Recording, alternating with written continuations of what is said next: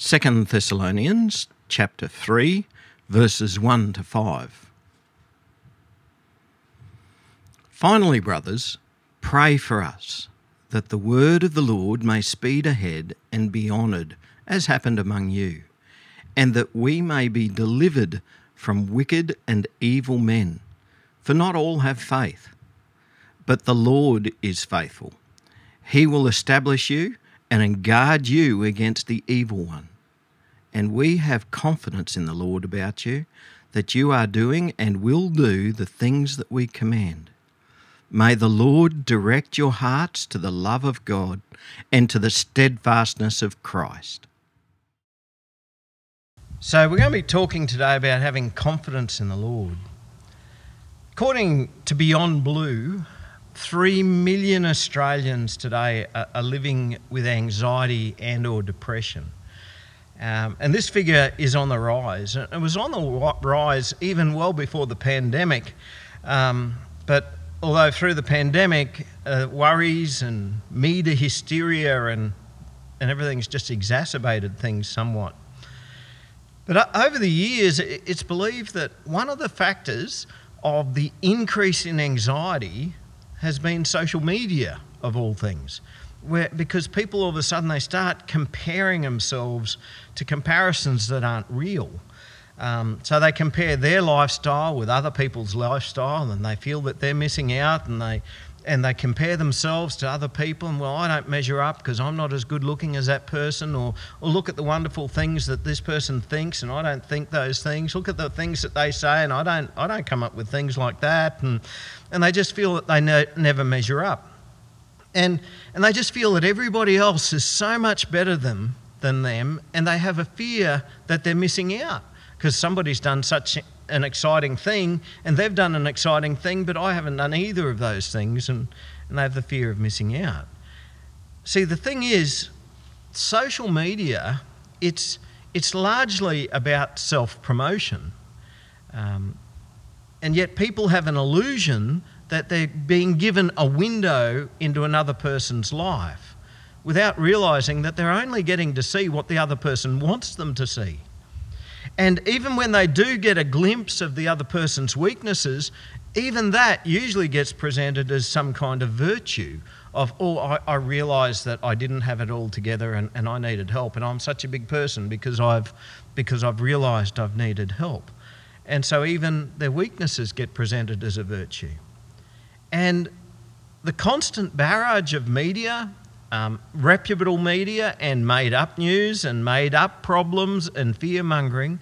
All of this builds up, and the fear mongering gets shared and reshared until the worry of the mob consumes the individual. Now, the world would have us believe that, in, that we have the strength in ourselves to overcome our anxieties. And, and we just need to learn how to harness that strength and to develop our own strength a bit. But you know what? As Christians, we don't have self confidence. At least we shouldn't have. In fact, until you rid yourself of self confidence, you cannot become a disciple of Jesus. We don't have self confidence because we have nothing to base that sort of confidence on. Self should never be our source of confidence. It should not be seen as a source of strength. What gets us through, and what, what, what more than gets us through, what establishes us, and what guards us, and what keeps us, and what directs us, and what keeps us in steadfastness isn't self, it's the Lord. Our confidence is not in ourselves. Our confidence is not in any man or any woman. Our confidence is not in the, any government of the day or any kind of hoped for hero who's going to come in and swoop in and save the day. Our confidence is not in wealth. It's not in, in insurance. It's not in management. It's not in investments. Our, our hope is not in alliances. Our hope, our confidence is in the Lord. That's why when troubles arise, we don't seek our own plans, we don't seek our own strategies, we seek the Lord. And ultimately, our confidence in the Lord will be expressed in our prayer life, will it not? Now, as I studied the reading for today, but, but even well before then, I've become increasingly aware that we as a people, and sometimes us as Christians, we get all anxious and all worried about the wrong things. Some of our listeners who, who listen into this message um, are currently going through some pretty devastating floods over the last couple of weeks and even right now. Um, but I, I've been appalled to see climate change activists using these dreadful events to build on the fears of a godless nation. And some of the things they say is just outlandish.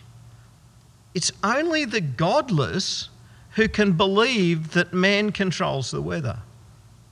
It's only the godless who can claim that it's government policy that's caused these floods, as some people have made these claims. Um, as Christians, we know who's in control of the weather, do we not? I'm hoping everybody's, yeah. And anybody guess who it might be? It's the Lord. The Lord is in control of the weather. Surely it has to be the height of human arrogance to claim that we humans control the weather. Our hope, our confidence is in the Lord, not in man, not in ourselves, not in government policy. But what we truly see is important, that's what we're going to pray about. And in this passage, as we dig into it, we're going to realize what really is important the things of eternal significance. And, and key to this is the gospel itself how the gospel is preached, how the gospel is received, and how the gospel is lived. Now, earlier on, Paul lets the church of the Thessalonians know that he's been praying for them. And now it's a bit of a reciprocal thing. He, he said before, I'm praying for you, but now he's asking them to pray for him. Only he's not wanting them to pray for his own well being. His call essentially is for them to pray for the advance of the gospel. He starts out by saying, Finally, brothers. Now, now this lets, helps me remember that Paul's a typical preacher. He says, Finally, and then he doesn't shut up. He, he, just keeps talking on and on and on. Uh, that's what pr- we preachers do. So I'll say finally now, and, and that way I'll probably finish at about the right time.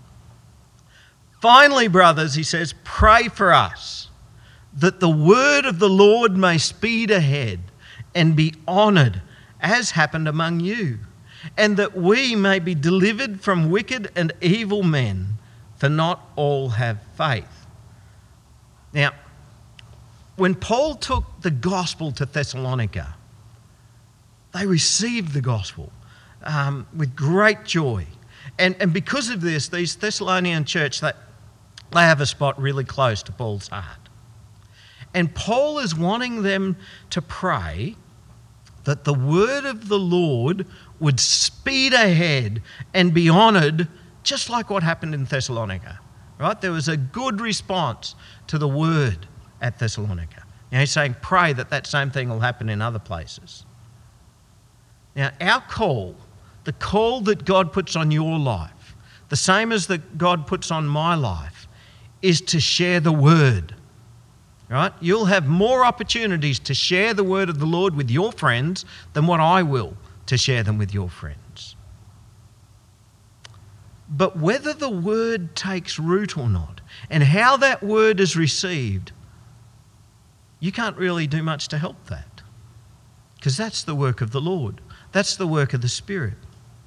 You see, not everywhere was as receptive to the gospel as what it was in Thessalonica. When Paul went to Thessalonica, yes, they received it with great joy. But some other places he went, their hearts were really hard, and hardly anyone responded.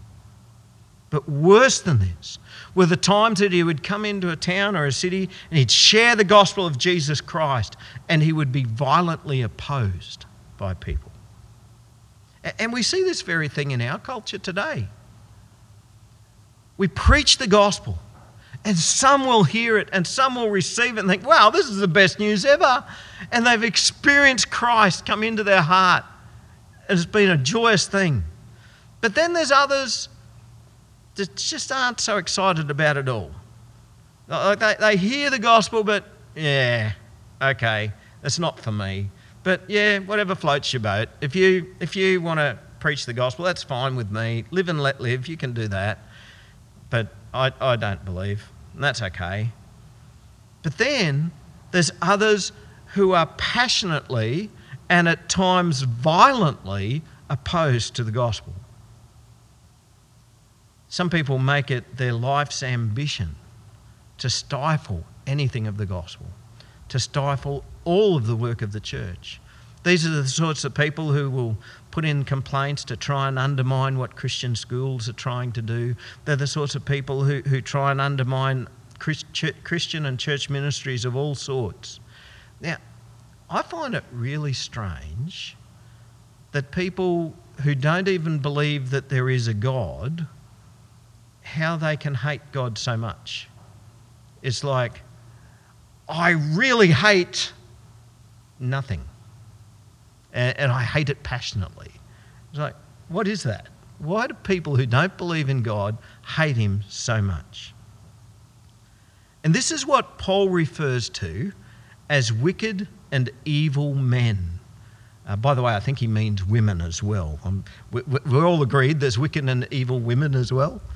Oh, good. There's even women nodding. Whew. Yeah. Um, but these are the people who oppose Christ and his word. And, Paul uses a bit of a play on words here that the wicked and evil ones, those who oppose the gospel, he says of these, not all have faith. Right? So, what he's saying is the ones who oppose the gospel are the faithless ones. And then he says, but the Lord is faithful. And what we see is, is when, the, when the word of God is preached, sometimes there will be opposition. But even though there's opposition, we can, we can take heart because we know that the Lord is faithful. And sometimes we, we might be left feeling, oh, I did a terrible job of that. But then later on, we find out that hearts were touched by the Lord anyway. Why? Because the Lord is faithful. I've experienced this numerous times. There's been times when I've prepared a message and gone, yeah, I think it's okay. And then I give the message, and as soon as I, as I'm going, thinking, oh man, I don't think anyone was even listening to that. That was a shocker. And, and I finish and I feel really embarrassed. Like, I think I've let the Lord down here. But you know what? More often than not, when I feel like I've let the Lord down, that's when somebody will come forward to me after the service and say, you know what? God really touched me with what you said there. And I'm not sort of like, my mind's going, seriously? How could that have happened? But of course, my words will come out and say, yeah, God does that. And it's true. This is what God does. Sometimes we feel that we've let the Lord down. But there's a but here. But the Lord is faithful. Our confidence is in the Lord. And sometimes things might seem like they're going pretty bad, but there's a but here. But the Lord is faithful. Our confidence is in the Lord. Verse 3 says, But the Lord is faithful, he will establish you and guard you against the evil one. What does it mean for the Lord to guard us against the evil one? Remember, Jesus taught us to pray for this very thing. He taught us to pray, Deliver us from evil. For the Lord to guard us, he, He's not talking about our physical well being, He's talking about faith. He guards us in what He establishes us in. He establishes us into faith. He establishes us into his ministry. He establishes us into his kingdom. He establishes us into his life, death, and resurrection. He establishes us into obedient service of our Lord. He establishes us into steadfastness in Christ. And what he establishes us into, that's what he guards us from falling away from by the temptations of the evil one. And that's the aim of the evil one, you know. The aim of the evil one is to get you to fall away from what God has established you into. But God is faithful. And the Lord, because He is faithful, He will guard us in what He has established us into. Right? So he's not saying that I'm going to guard you against sickness. He's not saying I'm guard, going to guard you against all opposition or, or all troubles or poverty or persecutions or suffering. In chapter 1, Paul has already told this Thessalonian church that they are privileged to share in the sufferings of Jesus. Because in Christ, we are considered worthy to suffer for Christ. So he's not saying that he's going to guard against those sorts of things. Our confidence is in the Lord, that he will establish us in the faith and that he will guard us in the faith. Now, that's actually been a little bit of a change in Paul's understanding. Because Paul, he's the same as all of us, he's learning all the time. And in the first letter that Paul wrote to that church in Thessalonica, his concern was that because of the, the afflictions that they were copying, that, that they might lose faith and they might stop following Jesus. And in Thessalonians, 1 Thessalonians chapter 3, he says to them, for this reason, right, because I was worried that, that, that you've been copping all this and I was worried for you, for this reason, when I couldn't bear it any longer, I sent to learn about your faith for fear that somehow the tempter had tempted you and our labour would be in vain. What was his concern for? For their faith. That through all of this suffering that they that, that the Satan might say, hey, it's just not all worth it. And they might believe him. And that's what the evil one does. The evil one throws all sorts of suffering at those who believe. His purpose is to tempt us into believing that it's just, just not worth it. But our confidence is in the Lord. And no matter what suffering comes our way, it don't matter because our confidence is in the Lord. He's got this. And Paul's confidence in the Lord is that we won't just believe, but that we would live out what we believe. That, that we would keep the commandments as well. See, we, we don't hide our faith. We don't hide our Christianity. We don't hide the gospel. We believe it, we preach it, we live it. And all of what Paul has just said, I reckon he sums up in verse 5. May the Lord direct your hearts to the love of God and to the steadfastness of Christ. What a beautiful prayer. In times of suffering, in times of anxiety, in times of the unknown, it's easy to lose perspective. And it's tempting to lose perspective. When things get tough, that the temptation is to feel, and we process it in our minds, well, this mean, must mean that God doesn't love me. I mean, oh, maybe it means that, well, God's let me down. But the truth of the matter is the exact opposite. Things are not as they seem which is why Paul prays, May the Lord direct your hearts to the love of God. You see, the love of God, the love that God has for you, was settled once and for all when Jesus went to the cross for you. If you ever feel, have that feeling, I don't know if God loves me. remember the cross. Then you'll remember how much God does love you. If the Lord loves us so much that he sent his own son to die for us, he's not going to desert us. The Lord loves you more than you could ever realize. And may the Lord remind us of this over and over and over again. You know, we, we, we never graduate from needing to remember and dwell on and think about the love of God. It's really important as Christians that we do that. And may the Lord direct our hearts also to the steadfastness of Christ. In his suffering is where Christ demonstrated his steadfastness. He stood steadfast in his mission to save the world.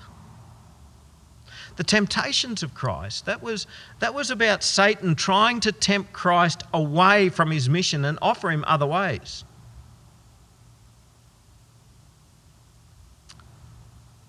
But Christ remained steadfast. And he remains steadfast today. We can trust him because of his steadfastness. He is faithful, which is why we also can endure because our confidence is in him and he, by his Spirit, is in us. So it's not self confidence we have, it's confidence in Christ. For the Spirit of Christ is in us, we can endure. Now, how, how is that truth going to play out in your life? What outer opposition are you battling with at the moment? What inner battle do you have going on? What, what questions are you grappling with that you need to, to look to the Lord? That you need to direct your heart to the love of God and to the steadfastness of Christ so that you can put your full confidence in, in Him. How's that going to play out in your life? What anxieties are looming before you that needs a renewed confidence in the Lord? Now, if you're sitting here today you might be feeling, I have a need for that kind of confidence in the Lord. And some of you may have never even known Christ as your Lord. Today's the day. Let's pray. Heavenly Father, we thank you for your love for us, and we thank you for the steadfastness of Christ. We thank you, Lord, that the gospel has sped ahead and that we've heard your word and you've led us to believe. Lord, for some today, it'll be the first time that they say, Lord, I believe. For others of us, it'll be a belief that we want to renew our belief in you. Lord, we believe. And we thank you for the faith that you've given us and that you have established us in and you will guard us in. Lord, we surrender our hearts to you. We surrender our whole lives to you. Lord, we stop being confident in ourselves and we seek to put our confidence in you. Lord, truly be our Lord to us. Lord, we thank you for the love that you have for us. We know that that was demonstrated once and for all on the cross. Lord, renew our awareness of that love in us day by day, that we would never grow tired of this. And Lord, as we See, when we come into tr- times of trouble and fear and anxiety, Lord, we turn to you. We remember your love, we remember your steadfastness, and we have complete confidence in you, Lord. Keep us, Lord, in your love and in the steadfastness of Christ. Amen.